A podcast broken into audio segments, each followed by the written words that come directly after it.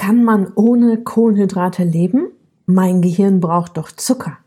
Warum du dich in Zukunft ganz beruhigt zurücklehnen kannst, wenn du eine Weile von den Kohlenhydraten runter willst oder dich vom Zucker entwöhnen willst, darum geht es in den nächsten beiden Episoden. Viel Spaß! Herzlich willkommen in der Podcast-Show Once a Week, deinem wöchentlichen Fokus auf Ernährung, Biorhythmus, Bewegung und Achtsamkeit. Mit Daniela Schumacher und das bin ich.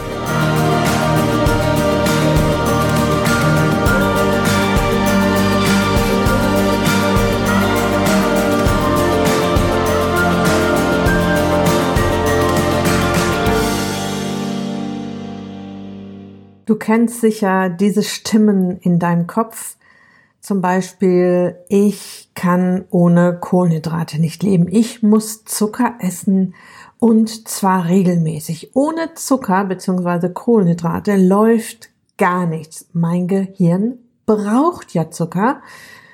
Oder auch der Gedanke, oh, ich bin total unterzuckert und wenn ich jetzt nicht bald ein paar Kohlenhydrate hier bekomme, werde ich umkippen, sterben. Und ja, wir sind ja sowieso auf Zucker angewiesen. Wir müssen Kohlenhydrate essen, also her mit der Pizza. Was ich tatsächlich auch oft höre, ist, ohne Kohlenhydrate werde ich ganz sicher nicht richtig satt. Und das ruiniert sicher auch meinen Stoffwechsel. Nicht umsonst sind extrem viele Kohlenhydrate in den sogenannten Sättigungsbeilagen. Wenn du mir schon eine Weile hier folgst, weißt du, dass genau diese in Anführungsstrichen Sättigungsbeilagen gerade nicht sättigen, weil du durch den hohen Zuckeranteil schon bald wieder Hunger und im schlimmsten Fall sogar Heißhunger bekommst. Und all diese Gedanken, die ich gerade so für dich gedacht habe, kann ich total gut verstehen, weil ich selber mal auf dem Trip war. Also ich dachte tatsächlich selbst mal, dass mein Gehirn auf Zucker angewiesen ist. Und bei jedem kleinen Hungergefühlchen habe ich gedacht, ey, das ist Zuckermangel, schnell mal einen Snickers reinpfeifen oder irgendwas, was gerade in der Nähe ist. Das passiert natürlich besonders schnell, wenn man gerade keinen Zugriff auf gesunde Nahrung hat, dann ist man mit den Süßigkeiten ja ganz schnell dabei. Warum das alles Nonsens ist und du ganz beruhigt die Kohlenhydrate oder den Zucker reduzieren kannst, darum geht es in dieser Episode. Ich verspreche dir schon mal, dass du nicht einfach umkippst, wenn du statt des Snickers eine Avocado oder ein paar Eier isst. Ich fand es damals echt beruhigend zu erkennen, dass ich mich ganz beruhigt zurücklehnen kann, wenn ich mal nicht an Zucker rankomme oder rankommen will oder wenn ich mal ein bisschen Hunger bekomme, dass da nichts passieren kann.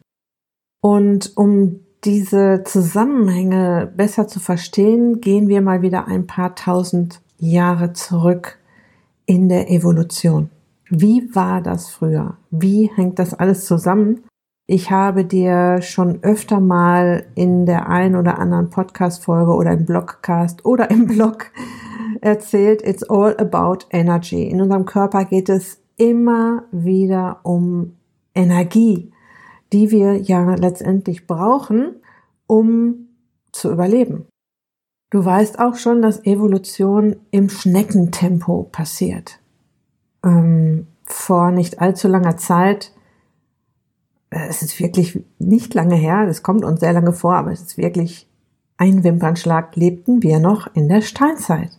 Und da gab es Zeiten, in denen wir viel Nahrung zur Verfügung hatten oder relativ viel und Zeiten, in denen wir sehr wenig oder auch mal nichts zur Verfügung hatten. Es gab harte Winter- und Dürreperioden, auch damals schon, gibt es ja auch heute auch noch in einigen Regionen der Welt.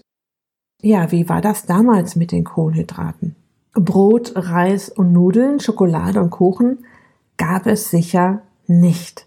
Und übrigens auch keine Hülsenfrüchte, fällt mir gerade mal so ein, die ja auch einiges an Kohlenhydraten haben. Das ist allerdings Schneckenzucker. Den Unterschied zwischen Schnecken- und Raketenzucker, den kennst du ganz sicher, wenn du hier schon eine Weile zuhörst. Sonst müsstest du nochmal in die Folge 002 zurückspringen, wo ich diesen Unterschied nochmal erkläre.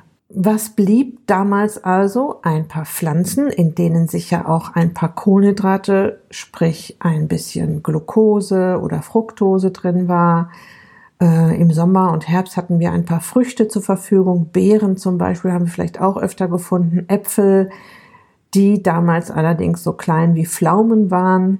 Unser Gehirn ist ja tatsächlich darauf angewiesen, ständig mit Energie versorgt zu werden. Es gibt sogar noch eine zweite Institution im Körper, die sehr viel Energie schluckt, dein Immunsystem. Das Gehirn verbraucht tagsüber fast ein Viertel der gesamten Energie, die du aufnimmst und nachts schnappt sich dein Immunsystem die Energie. So, jetzt gab es also Zeiten, in denen keine oder kaum Kohlenhydrate zur Verfügung standen. Um die Spezies Mensch am Leben zu erhalten, musste die Evolution sich was einfallen lassen. Wie kann ich den Körper mit Zucker versorgen, mit, mit dem Energiebaustein Glucose versorgen, der fürs Gehirn und Immunsystem wichtig, essentiell ist, auch dann, wenn gar keine Kohlenhydrate zur Verfügung stehen. Und da hat er sich tatsächlich ein paar schlaue Mechanismen einfallen lassen. Ähm, wenn die Kohlenhydrate runtergehen, passiert ähnliches wie beim Fasten. Und der Stoffwechsel stellt sich in mehreren Phasen um. Die erste und die zweite Phase werden wir in dieser Episode besprechen. Und weil das ganz sicher wieder genug Info ist für eine Episode, geht's dann in der nächsten Episode mit Phase 3 weiter, die auch sehr spannend ist. Es ist wirklich ein Sicherheitsnetz mit doppeltem Boden, so dass wirklich gar nichts passiert, wenn du mal nicht an Kohlenhydrate rankommst. Schauen wir uns das mal näher an. So, in Phase Nummer eins kommt der Zucker noch aus der Nahrung. Nehmen wir mal an, du isst eine ganz normale Mahlzeit, zum Beispiel Bratkartoffeln mit Spiegelei. Das ist ein Gemisch aus Kohlenhydraten, aus den Kartoffeln, Fett und Eiweiß aus den Eiern und Magen und Darm verdauen jetzt die ganze Chose und nehmen die Nahrungsbestandteile auf. Das Eiweiß wird im Körper eingebaut, Kohlenhydrate und Fett werden entweder in Energie umgewandelt oder gespeichert. Diese Phase dauert je nach Größe und Zusammensetzung der Mahlzeit rund drei Stunden. Bratkartoffel und Spiegelei haben deine Bauchspeicheldrüse auf jeden Fall aufgefordert, Insulin auszuschütten. Diese ganze Insulinstoffwechselgeschichte haben wir in den Episoden, wo es vor allem um den Zuckerstoffwechsel ging oder in den Episoden, wo es darum ging, Kalorienzählen hilft nicht beim Abnehmen, sehr ausführlich besprochen. Hör da gerne nochmal rein, spring da gerne nochmal zurück, falls du da noch nicht warst. Wichtig zu wissen, Insulin senkt jetzt den Blutzuckerspiegel auf ein gesundes Maß und Insulin fördert Prozesse, die aufbauend sind oder man sagt auch anabol sind. Unter anderem, dass die Eiweißbausteine in der Muskulatur eingebaut werden. Ein Teil der Glucose aus den Kohlenhydraten wird in der Leber in die Speicherform Glykogen umgewandelt. Diese Info brauchen wir später noch, wenn es in Phase 2 weitergeht und für Notfälle gespeichert.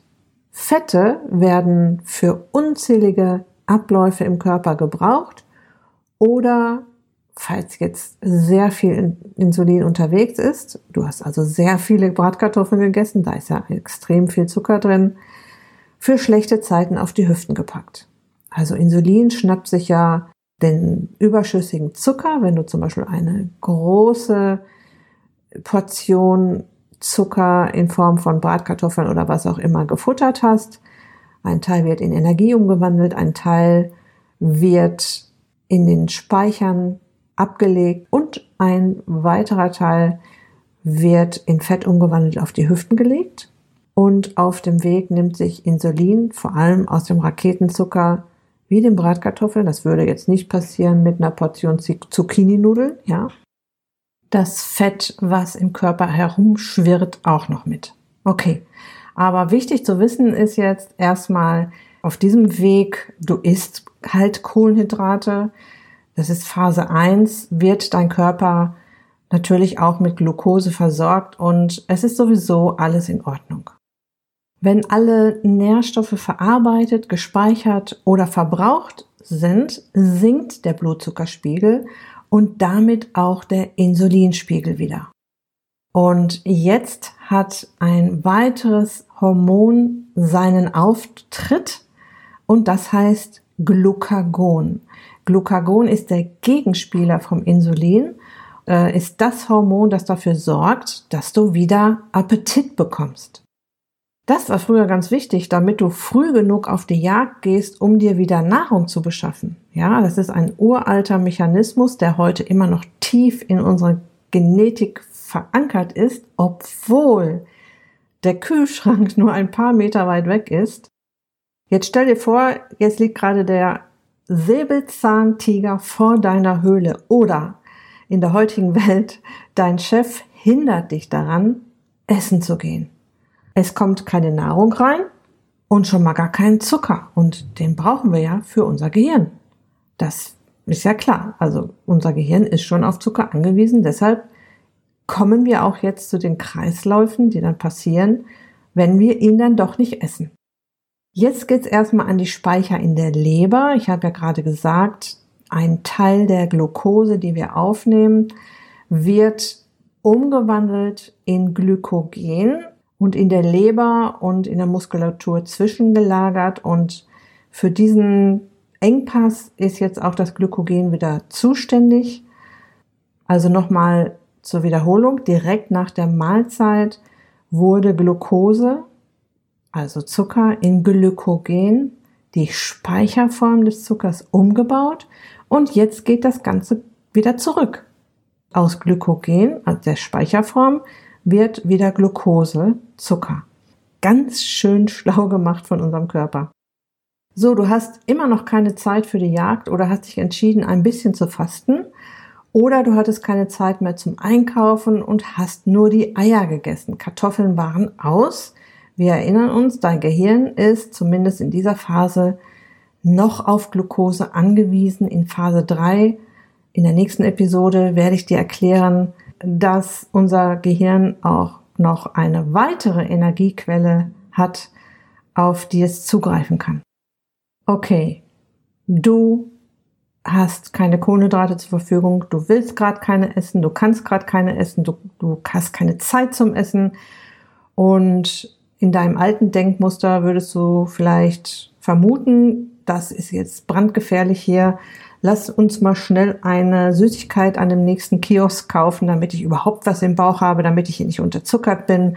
Mein Gehirn braucht ja Zucker und so weiter. Und wir kommen jetzt in die zweite Phase, die dein Körper drauf hat und die dich ganz bestimmt schon richtig beruhigen wird und dir zeigt, dass du da ganz locker bleiben kannst. Denn jetzt wird Zucker aus körpereigenem Eiweiß gebaut die Evolution hat sich in Phase 2 die Gluconeogenese ausgedacht. Schwieriges Wort, ganz einfach, wenn man es übersetzt, zu verstehen. Gluco, Zucker, Neo, neu, Genese, Erzeugung. Gluconeogenese übersetzt, der Körper baut sich seinen Zucker selbst. So viel zum Thema, wir sind auf Zucker angewiesen. Dass das Gehirn Zucker braucht, stimmt. Nur mit diesem Mechanismus ist immer für Nachschub gesorgt. So, nochmal ein bisschen zurück. Die Zuckerspeicher in Leber und Muskulatur leeren sich so langsam. Du schiebst keine Kohlenhydrate nach. Der Körper startet jetzt mit der Neubildung von Zucker aus Eiweiß aus deinem Körper, aus Muskeleiweiß. Gleichzeitig werden Fettzellen aus deinem Fettgewebe zur Freisetzung von Fett angeregt. Das nennt sich Lipolyse. Lipo gleich Fett, Lipolyse, Fett wird freigesetzt. Und das ist ja das, was wir möchten. Wir möchten ja so gerne, dass unser Körper sich an seinen Fettreserven bedient. Das passiert jetzt, wenn mal eine Weile kein Zucker oder keine Kohlenhydrate kommen. So dadurch, dass der Blutzuckerspiegel sinkt, wird Adrenalin freigesetzt. Eines unserer Aktivitätshormone, das jetzt im Prinzip sagt, hey du lieber Mensch, mach dich bereit für die Jagd. Adrenalin fördert ebenfalls die Freisetzung von Fett. Damit wird die Muskulatur mit Energie versorgt. Zucker ist ja gerade nicht so viel da, damit du bereit für die Jagd nach Nahrung bist. Das war früher natürlich noch etwas anstrengender als heute, sich jetzt wieder Nahrung zu beschaffen. Und deshalb musste der Körper gut darauf vorbereitet werden. Vielleicht kannst du dir jetzt schon denken, dass du nicht unbedingt eine Banane essen musst, bevor du eine halbe Stunde laufen oder zum Yoga gehst. Es stehen ausreichende Fettreserven um unsere Organe in der Haut, ähm, auf den Hüften zur Verfügung. Damit würdest du, ehrlich gesagt, mehrere Wochen über die Runden kommen. Und nochmal, wenn die Glukosespeicher in der Leber und der Muskulatur geleert sind, werden Fettsäuren der Hauptenergielieferant für die Muskeln. Wer in deinem Körper jetzt immer noch Energie in Form von Glucose braucht, dein Gehirn, übrigens auch die roten Blutkörperchen, brauchen immer wieder Energie in Form von Glucose. Und das macht die Leber mit der Gluconeogenese, der Neubildung aus Zucker, aus körpereigenem Eiweiß. Aber okay, das kann jetzt natürlich nicht immer und ewig so weitergehen. Irgendwann wäre die Muskulatur ja quasi aufgeknabbert. Das Coole ist, dein Körper hat es gelernt, die Eiweißreserven zu schonen. Schon rund 24 Stunden nach der letzten Mahlzeit geht's in die nächste Phase. Das ist dann der Zeitpunkt, in der es in Phase 3 geht und der Körper auf sogenannte Ketonkörper umswitcht. Aber Leute, das war für heute eine Menge Input. Phase 3 werden wir dann in der nächsten Episode besprechen, wo es dann um die ketogene Ernährung geht oder der ketogene Stoffwechsel. Ich möchte dir diesen ersten Teil nochmal zusammenfassen. Im Prinzip möchte ich dir mit diesen beiden Episoden zeigen, dass dein Gehirn zwar auf Zucker angewiesen ist, ja, du ihn aber deshalb nicht essen musst. Es gibt verschiedene Stoffwechselwege, die unser Organismus im Laufe der Evolution gelernt hat, um sich vom Nährstoffzucker unabhängig zu machen, vor allem weil es früher nicht so viel davon gab. Wir haben die Phase 1 besprochen, wenn du isst, wird Zucker aus der Nahrung rausgeholt, du reduzierst die Kohlenhydrate oder isst mal eine Weile nichts und kommst in Phase 2 und jetzt wird aus ein bisschen Muskeleiweiß Glucose fürs Gehirn, die Gluconeogenese und aus Fett Energie für die Muskulatur gezaubert. Unser Körper ist ein Wunderwerk, sage ich ja immer wieder. In der nächsten Episode besprechen wir also die dritte Phase. Wie schützt der Körper sich davor, dass er sich selbst aufknabbert? Und das schauen wir uns nächste Woche mal ganz genau an. Was du dir für heute mitnehmen kannst, dein Gehirn braucht Zucker. Yes, doch es ist immer bestens versorgt. Falls du noch mehr Inspiration brauchst, es gibt drei verschiedene kostenlose Angebote auf meiner Website. Zum einen die Zuckerwürfelliste, in der ich dir 88 Lebensmittel ähm, aufgeführt habe, die dir jeden Tag deine Figur versauen. Also ganz normale Lebensmittel. Es geht noch nicht mal so sehr um die Süßigkeiten. Dann eine Anleitung, naschen, trotzdem nicht zunehmen, in der ich dir explizit fünf Tricks aufführe, die bei meinen Kunden bestens funktionieren und den Clean Eating Einkaufsguide, der dir bei deinem ersten Einkauf vor einer Ernährungsumstellung helfen soll, die richtigen Dinge in deinen Einkaufswagen zu packen. Das war's für heute. Ich wünsche dir noch eine wunderbare Woche. Pass auf dich auf. Lass es dir gut gehen. Bleib gesund. Dein Personal Coach für die Themen Gesundheit und Abnehmen, Daniela.